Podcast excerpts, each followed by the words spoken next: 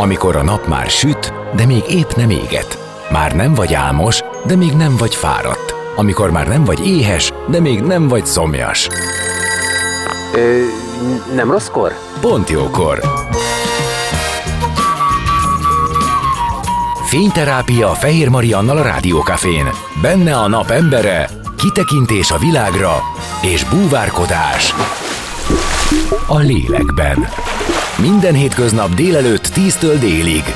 Pont jókor! Így van, és ebben az órában vendégem lesz Klaus Melinda, social media szakértő, akivel a személyes brandépítésről beszélgetünk. A hatékonyság érdekében feláldozható-e az ízlés, illetve van-e határ, és ha igen, hol? Kihagyhatóak-e a személyes sztorik mutogatásai? Napjainkban elég lehet-e csak a szakmai oldalról betekintést engedni? Ha nem, miért, és ha igen, akkor meg miért? Kb. ezek lesznek a kérdések és témakörök, amiket átbeszélünk. Klaus Melinda, social media szakértővel zene után maradjatok ti is.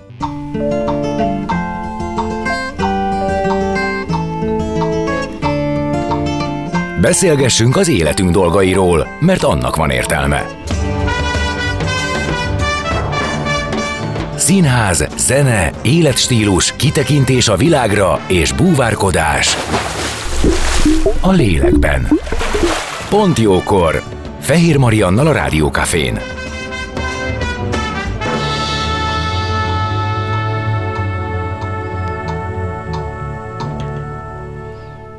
És vendégemmel Klaus Melindával, aki social media szakértő, és akit arra kértem, hogy beszéljük át ma a személyes brandépítésnek a lépéseit. Üdvözöllek, szia! Örülök, Szia. hogy itt vagy. Köszönöm a meghívást. Na, hát ugye ez a személyes brandépítés, ez egy nagy téma, és nagy kérdéskör, és azt hiszem, hogy mindenki mielőtt belevág, azelőtt óckodik egy kicsit. Uh-huh. Tehát nem olyan nagyon egyszerű nekiállni. És Ö, Szerintem ez van, akinél természetes és jön, mert hogy szeretné magát megmutatni a nagyvilágban minden aspektusból, és van, aki pedig valamihez ért, tehát van egy szakértelme, és picit nehezebben meri felvállalni magát az, hogy ehhez fotót, videókat készítsen, tehát hogy van, akinek ezt meg kell tanulnia, én jó magam is ebbe a kategóriába tartozom, tehát én a videózással álltam nagyon-nagyon hadilábon, mondjuk fotokon sem nagyon szerettem szerepelni, de aztán szépen lépésenként ezeket megtanultam, és lehet, hogy ma már túltengek is a social médiában néha. Azt, hogy azt mondtad, hogy van, akiből ez jön, mert szeretné magát megmutatni, és természetesen jön, az még nem jelenti azt, hogy, hogy hatékony lesz tőle, mert hogy közben ennek az egyébként új műfajnak, vagy viszonylag új műfajnak is lettek valami szabályai, vagy lettek valami, a tapasztalat hozott valamit, hogy mi az, ami, ami érdekes, mi az, ami fontos lehet. Tehát ez akár lehet egy, egy képen a, az elhelyezkedés, hogy hol a téma, hol a fókusz, mik a színek, nem? Tehát, hogy mi az, ami Nagyon sok riasztó, vagy nem riasztó. Igen. Így van. Tehát, hogy igazándiból, ahogy a technológia fejlődött, ahogy Aha. a különböző közösségi média felületek alakultak, és ezeknek a mérése megvalósult, elég sok mindenre lehet ma már következtetni, nem csak időzítés szempontjából, hanem az, hogy például milyen színek jók, hova helyezzük a képeken a, a fő hangsúlyt, milyen háttér elé álljunk. Tehát, hogy attól függően, hogy mit szeretnénk kiemelni, ezek a vizuális elemekkel is befolyásolhatók, illetve hát ott van még a szövegezés is, hogy abban akár milyen emotikont használunk, vagy milyen Ez is mély számít? Igen, igen, tehát maga az emoji használat egy megfelelő generáció számára nagyon-nagyon fontos, tehát nagyon sokan azt mondják, hogyha péld, most nagyon egyszerű példát mondok, hogyha ezzel a sírva nevetős smiley-val nevetjük magunkat halára, az már egy ilyen boomer kategória, mert most például halálfejjel kell sírva nevetni. Tehát, Nem mondod komolyan. Igen. Én mindig újakat tudok meg. Nagyjából ezt a sírva nevetős fejet használom mindenre.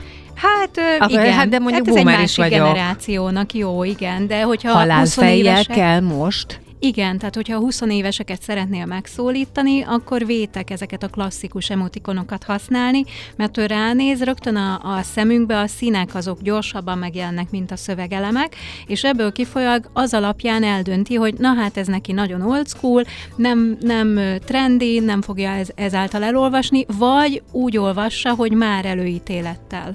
Oké, okay, és hogyha én mindezt tudva megcsinálom a halálfejes emotikont, meg a nem tudom mi, akkor meg nem az van, hogy én meg azért vagyok béna, mert hogy valami egészen mást akarok elérni, és úgy akarok jópofán vicceskedni, lazulni a fiatalokkal, ahogy egyébként meg nem jönne belőlem? Ez visszaüthet, igen, tehát hogy például ha, ha ennél a témakörnél maradunk, akkor én az emotikonok kapcsán mindig azt szoktam mondani, vagy javasolni, hogy érdemes végig gondolni, hogy mennyire vagyok abban a közegben, akit szeretnék megcélozni, komfortos, és az a közeg mennyire fogad el engem úgy a természetes valomban. Hogyha elfogad, akkor őszintén szólva majdnem másodlagossá válik ez az emoji kérdés, mert akkor meg túl feszengő lesz az, hogy hogy például halálfejjel akarok nevetni. Hát, hogy Tehát, hogy ez visszás is tud lenni, de hogyha meg elfogadnak, akkor nincsen gond. Csak ez a nagyon fontos, hogy a mai generációt, amikor meg akarjuk szólítani még ismeretlenként, vagy még nem annyira befutottként,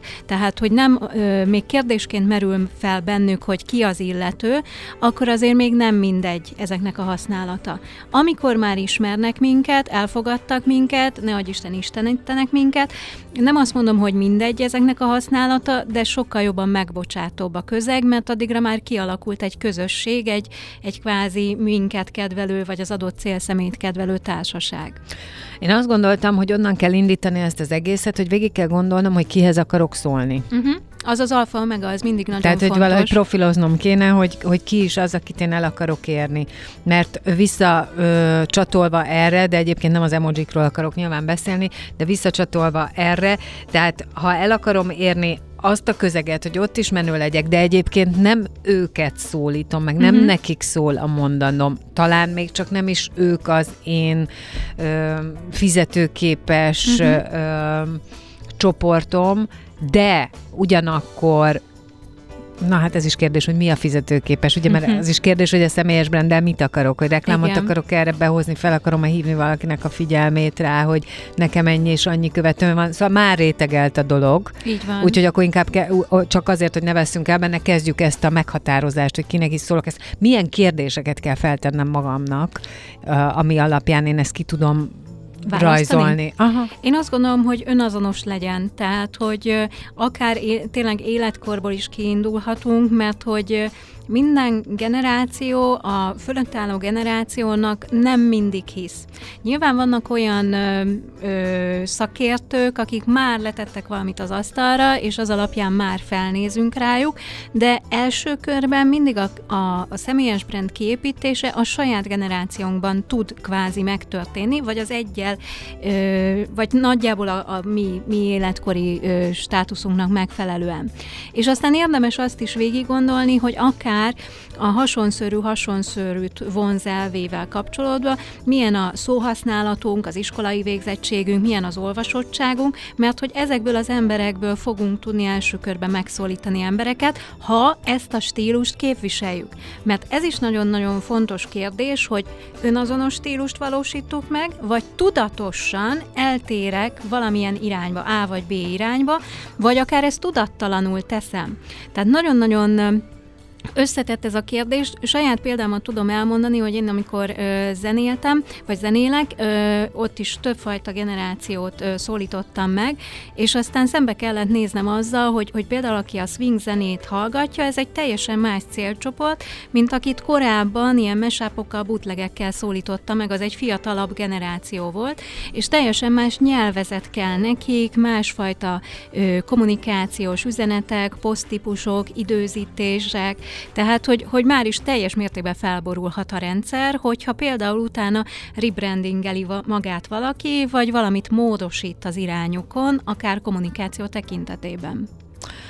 Annyira sokat gondolkodom azon, hogy mindezek, amiket most te is elmondtál, ugye ez egy olyan tudomány, és mondom ezt nagyon idézőjelbe, hogy a, tehát egész egyszerűen a ahogy megy az idő előre, a tapasztalatok útján lehet uh-huh. levonni szabályszerűségeket? Így van. van. tudom, tehát, hogy itt emberkísérlet zajlik. Tehát, ha én kiteszek valamit, akkor arra reagálnak-e, vagy nem reagálnak, és akkor kiderül, hogy nem reagálnak. Tehát Na, szóval, a legjobb, hogy, igen, szóval, szóval, tehát, hogy, hogy- így folyamatába tesztelgetni ezeket a dolgokat, és a visszajelzésekből Ből? eldönteni, hogy az nekem komfortos-e az az irány, amit a statisztika mutat, hogy a jelenlegi kommunikációmmal én a fiatalabbakat tudom megszólítani, ez nekem jó-e, vagy azt mondom, hogy, hogy nem, mert az egy mondjuk művelt kommunikáció volt, vagy művi kommunikáció volt, és az én alaptermészetem meg teljesen másfajta szövegírást igényelne, akkor meg lehet, hogy egy teljesen más irányba megy majd a statisztikám. Na, de akkor hogyan tanulható? Mert szerintem ebben pont ez az ellentmondás, uh-huh. hogy valamiféle, és az egészben ez az ellentmondás, hogy valamiféle önazonosság kéne, mert ha nem vagy Így önazonos,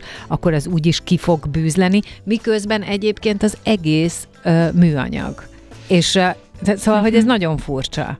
Hát ez az összetett jelenség a mai közösségi média világban, azt gondolom, hogy van ilyen is, meg olyan is, és mindig mondjuk azt, hogy az influencer lufink, meg a nagy véleményvezérek lufia egyszer kipukkan, de én azt gondolom, hogy a szakértői véleményvezér státusz az megtartható. Én is ezt képzelem. Tehát én azt gondolom, hogyha valaki a szakmájában, valamiben kiváló, kitűnő, és van arra neki kapacitása, hogy akár videókba, akár különböző posztokba ö, megosszon erről ö, dolgokat, művelje a népet, és egyébként szórakoztasson, vagy, vagy, vagy, vagy tanítson valamit annak, akit ez érdekel.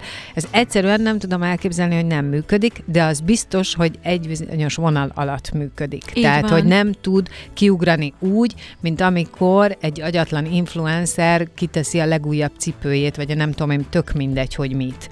És, a, és a, most ezt remélem mindenki jól értette ezt a kategóriát. Tehát, hogy, hogy ez egy nagyon furcsa, és közben, közben fájdalmas érzés, miközben magába hordozza azt is, amiről beszélünk, hogy van, van ennek helye, meg van ennek létjogosultsága, hogy, hogy egy szakmai kiválóság közvetlenebbül elérjen. Abszolút. Tehát, hogy mindegyiknek megvan a saját kis piaca, és Na de ez az, mi van, hogyha kis piac... Tehát, hogy a- azért kicsi a piaca, mert amúgy is kicsi a piaca? Azért szakértői státuszokban gondoljunk csak itt a, a nagyobb pszichológusokra, bármelyik magyar pszi- pszichológusra. Azért nekik megvan az izmos követőbázisuk, uh-huh. legyünk őszinték, és ők is egy szakértői véleményvezérek kvázi. Tehát, hogy lehet ebből is nagyobb bázist uh-huh. létrehozni, meg nagyobb közeget, csak ehhez már egy picit populárisabb eszközöket is be kell vetni, tehát, hogy ö, Lehet, hogy olyan... a szóhasználatban is kell változtatni. Így van, hogy egyrészt mindenki számára érthető legyen az a nyelvezet. Jó, csak tehát- most az jutott eszembe, és bocsánat, már századszorra szólok bele, hogy a pszichol az azért annyira nem találom jó példának, mert na ott például, tehát a pszichés probléma, ott azzal küzd ö, bizonyos életszakaszokban megküzd mindenki, uh-huh. státusztól függetlenül. És hogyha talál olyat, aki neki érthető, uh, akkor persze, hogy követi. Tehát, uh-huh. hogy az nem egy, az nem, nem réteg dolog. Uh-huh. Szerintem, de most már csöndben maradok. Mond, mondd te, mert egyébként meg értem. Ö, igen, tehát hogy, hogy szerintem ez a fontos, hogyha megtaláljuk azt, hogy a mi értékrendünkkel azonos legyen az a kommunikáció, akkor ez egy hosszú távú kommunikáció tud lenni. Amikor valami megbicsaklik, mert hogy meg kell felelnem, mert hogy TikTokon jelen kell lennem, de ahhoz nem, nem fűlik a fogam, nem tudok folyamatosan videókat gyártani, akkor már az a szakértői státusz nem fog ott kiteljesedni, mert egész egyszerűen az algoritmusoknak kell az, hogy folyamatosan friss tartalmak legyenek a felületeken. És szerintem ezt kell alaposan mérlegelni, hogy inkább lassan fontolva haladjunk, hogy egy-egy felületen kialakítsuk azt Aha. a közeget, aki a biztos befutó, és hogyha ez megvan, akkor lépjünk rá a következő social media felületre, és vagy a következő célcsoportra.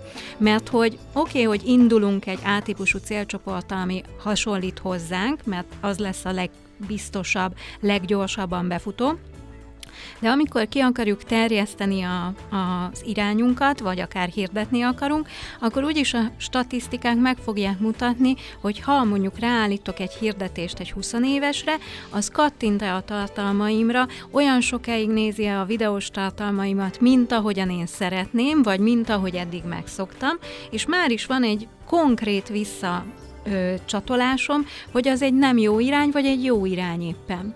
És akkor dönthetek, hogy kommunikációs stílusba elkezdek újfajta videós stílusokat, meg használni, és meg, megpróbálom megszólítani a fiatalokat, vagy azt mondom, hogy hát én nem tudom őket megszólítani, beérem azzal a közeggel, akivel tudom vagy uh-huh. akiket tudok. Uh-huh. Tehát, hogy ez szerintem a, a személyes brandépítésnél folyamatos döntések folyamata van, hogy meg akarok-e felelni a nagyvilágnak, mert akkor sajnos nagyon, vagy hát szerencsére, mert van, aki úgy fogja föl, hogy szerencsére, de ez változó, hogy nagyon sok mindent meg kell tenni, megmutatni magunkból, most nem itt vetközésre gondolok, hanem személyesebb posztokkal, uh-huh. tartalmakkal, többfajta felületen jelen lenni, olyan magazinokba is szerepelni, ami lehet, hogy elsőre nem komfortos, mert mondjuk az illető saját maga sem olvassa azt az adott magazint vagy napilapot, és akkor ebből kifolyólag ugye populárisabb témákat is be kell dobni. Tehát akkor amit mondasz, először is a tempó, ami ugye megint csak egy ellentmondás, uh-huh. mert azt gondoljuk, hogy na, onnantól szerintem, hogy valaki a social médiába így részt vesz, uh-huh. a mhm. brandépítésben, onnantól folyamatos a, a lemaradok érzés. Uh-huh. Le, főleg akkor lemaradok, ha én nem teszek most semmit és te mégis azt mondod, és egyébként nagyon is érthető, hogy, hogy fontolva haladni. Így van. És, és a tempont, tehát ha már eddig nem csináltad, akkor már nyilván lehet ezt úgy, hogy, hogy körültekintően, hogy miből mi lesz, mi történik. Igen, mert akkor, akkor durran ki a lufi, amikor így nem, nem, nem fontolva haladás történik, hanem így gyorsan, és mindenkit meg akarok szólítani, mindenkihez el akarok jutni, és persze nyilván hirdetésekkel, kommunikációs trükkökkel, ö, önmagunk mutogatásával, és most a szó szerinti mutogatással, ez fel lehet gyorsítani ezt a folyamatot. Kérdés az, hogy az illető számára komfortos-e, vagy nem komfortos. Hát igazából mindig ez, ez a kérdés. Igen, mert igen. hosszú távon ez a tempó akkor tartani is kell. Tehát, hogy itt kell ezt eldönteni, igen. hogy milyen gyorsan akarom ezt a lendületet, mert nyilván az ember szeretne minél gyorsabban, uh-huh. minél több emberhez eljutni, de egy idő után az algoritmusok ezt visszafogják olyan szempontból, szempontból, hogy nekik minél több friss tartalom kell. Na most, hogyha beindítottam én itt a gépezeteket és a rakétákat, akkor nem kapcsolhatok alacsonyabb fokozatra, Világos. mert az algoritmus vissza fog dobni. Tehát én a fontolva haladás híve vagyok, hogy most ez havonta történik egy fokozatnövelés, vagy hetente, vagy évente, ez már egyéni döntés kérdése, de szerintem ekkor ö, tud stabilan kifejlődni egy, egy márka. Innen fogjuk folytatni a beszélgetést vendégemmel, Klaus Melinda, social media szakértővel. Figyeljetek nagyon, mert egy csomó hasznos dolog elhangzik.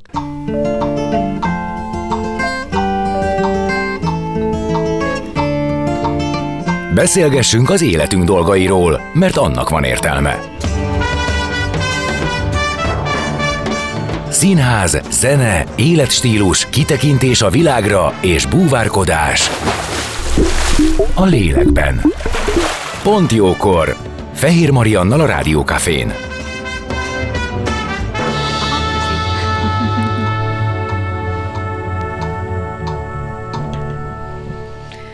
És vendégem továbbra is Klaus Melinda, a social media szakértő, és a személyes brandépítésről kezdtünk el beszélgetni, illetve hát a, itt a, a, talán érezhető is volt, hogy ugye a social médiának a, az ilyen különböző önellentmondásaival, hogy ö, mi az, ami az egy nagyon érdekes dolog, hogy gyorsan, valószínűleg gyorsan lejön az, hogyha valami, valami nem valódi.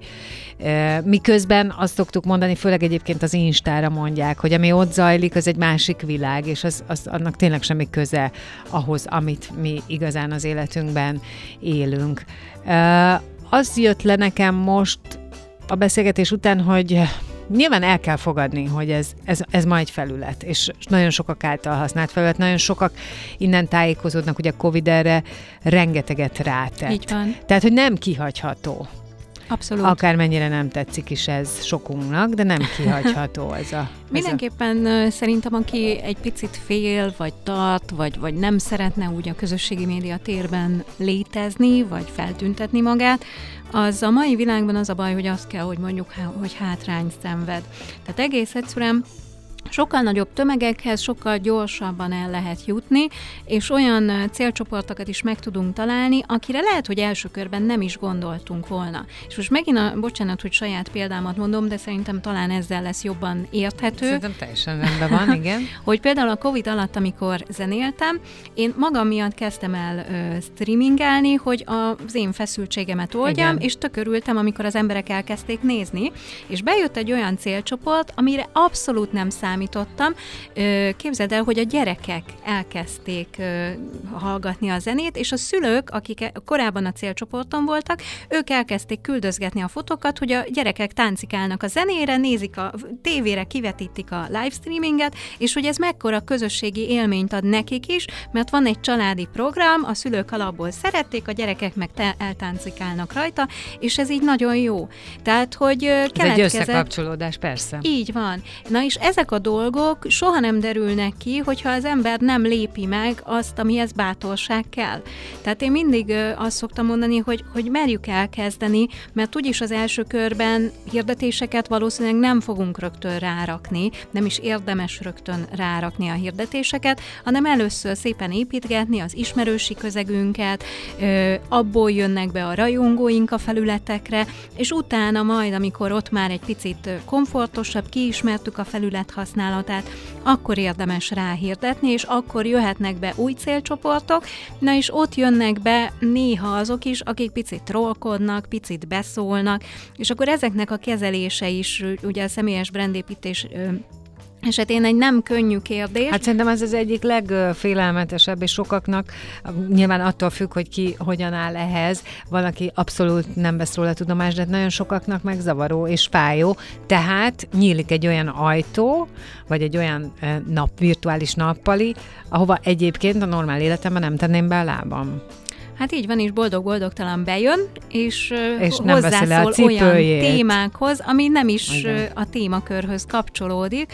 És hát vagy csak egyszerűen megjegyzést tesz, ami szintén nem oda kapcsolódik, és veled kapcsolatos, és bántó, és fájdalmas, szóval, hogy Igen. ebben szerintem sok félelem van.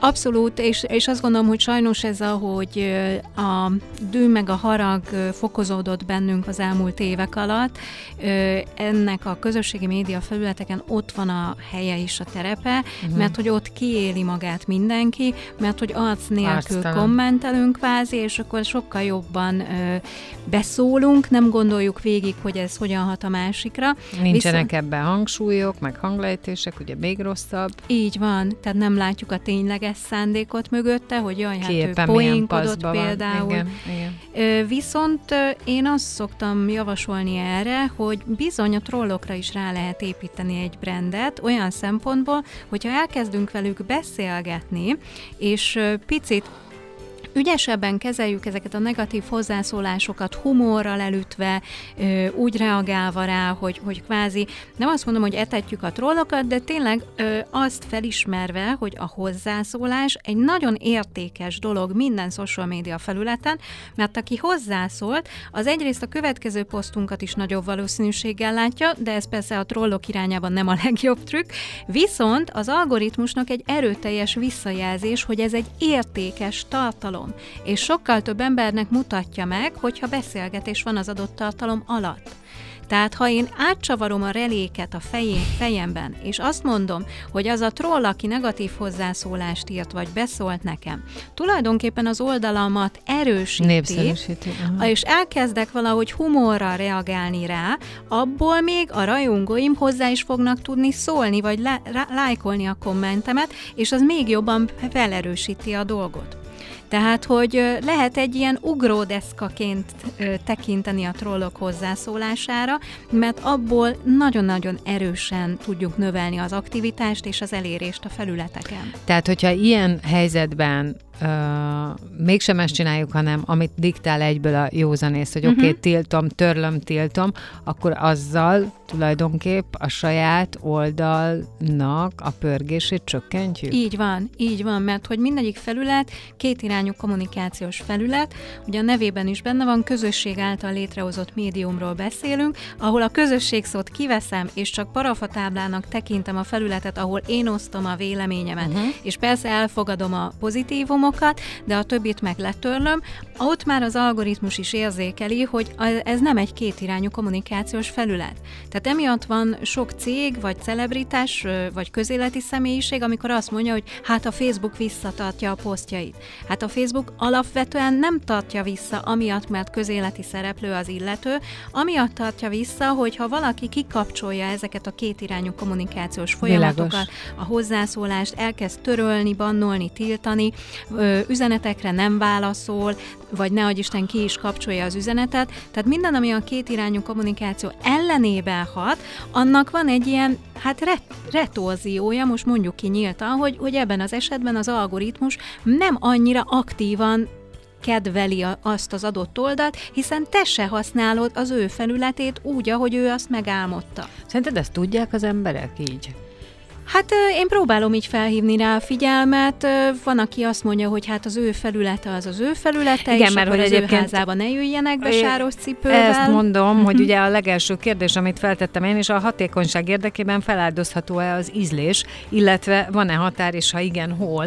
Tehát, hogy egyébként abszolút értem azt a, a, az érzelmi mm, reakciót, uh-huh. amit én is egyből adnék, de hát amit te mondasz, az már egy professzionális algoritmust ismerő, és egyébként akkor a saját céljaimat és érdekeimet más fókuszba helyezve, de mégiscsak engem segítő valami. Így na van. de, na de, az ízlés azért bejön, mert igen, az a kérdés, ha ott valaki pocskondiáz, és egyébként folyamatosan és állandóan fenntartaná a beszélgetést, és én ebbe belemegyek, az, akkor én gyártok egy olyan tartalmat is, ami lehet, hogy 70 másikat meg nem érdekel, és nem is érti, hogy miért miért ö, van ennek még helye, miért állok szóba, és így tovább, és így tovább. Igen, szóval, hát a, hogy az a negatív az... hozzászólás kezelésnek van egy ö, technikája igazándiból, ami, ami azért elég összetett, tehát hogy egy bizonyos határon túl már nem etetjük a trollt.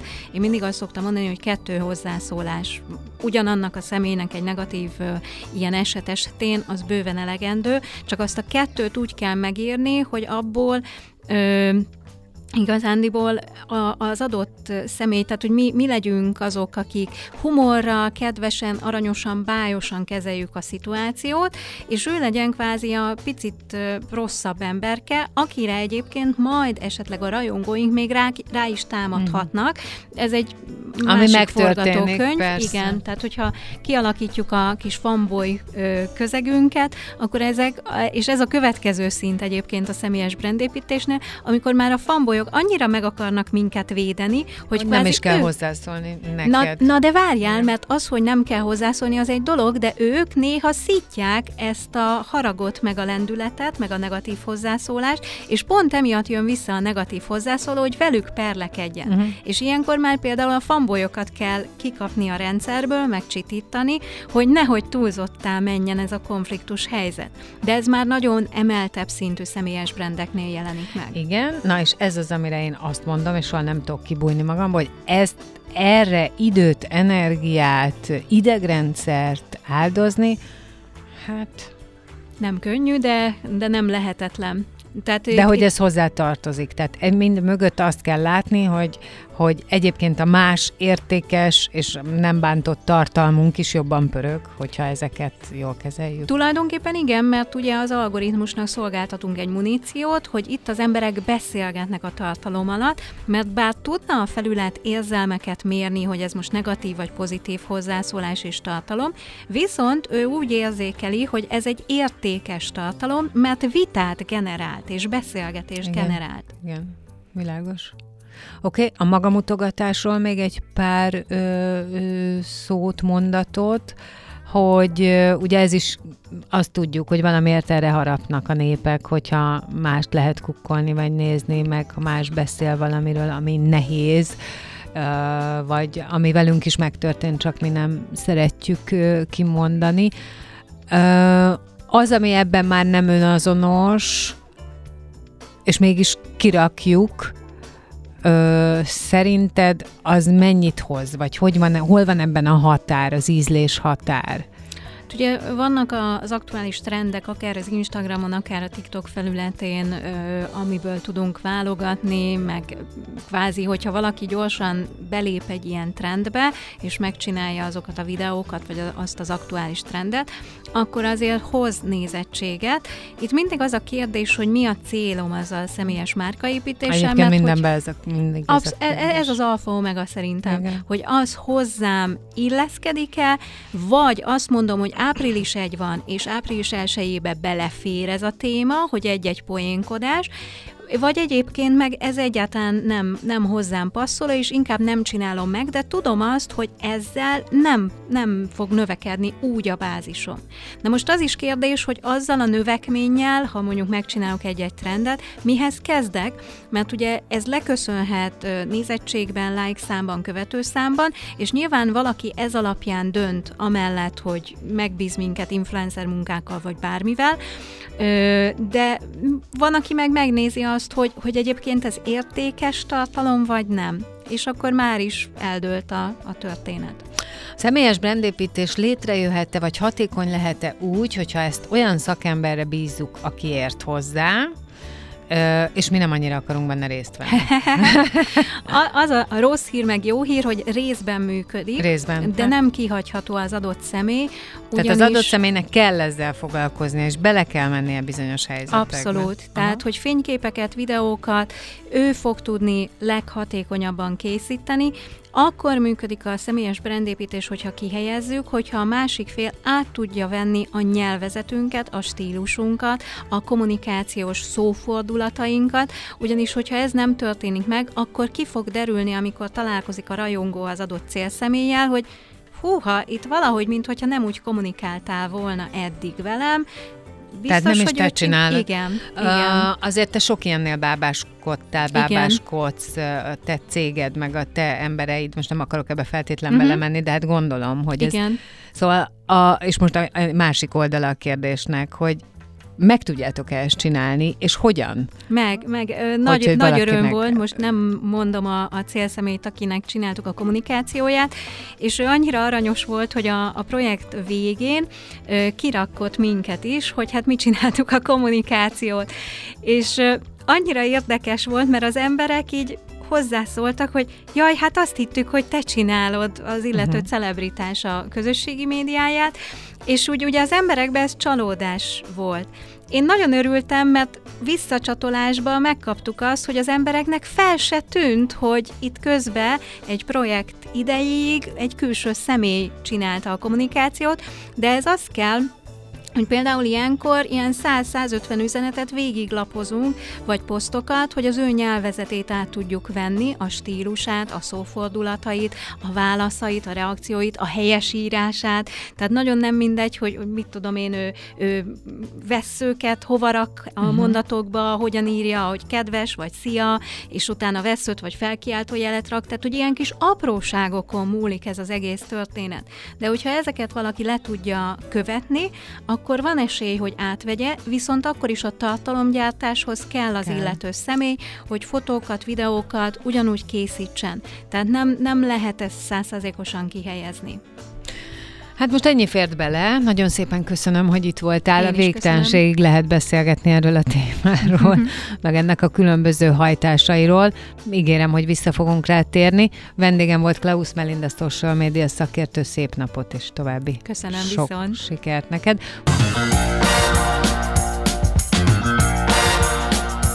Dél van. Pont jókor. Azaz most ér véget Fehér Maria műsora.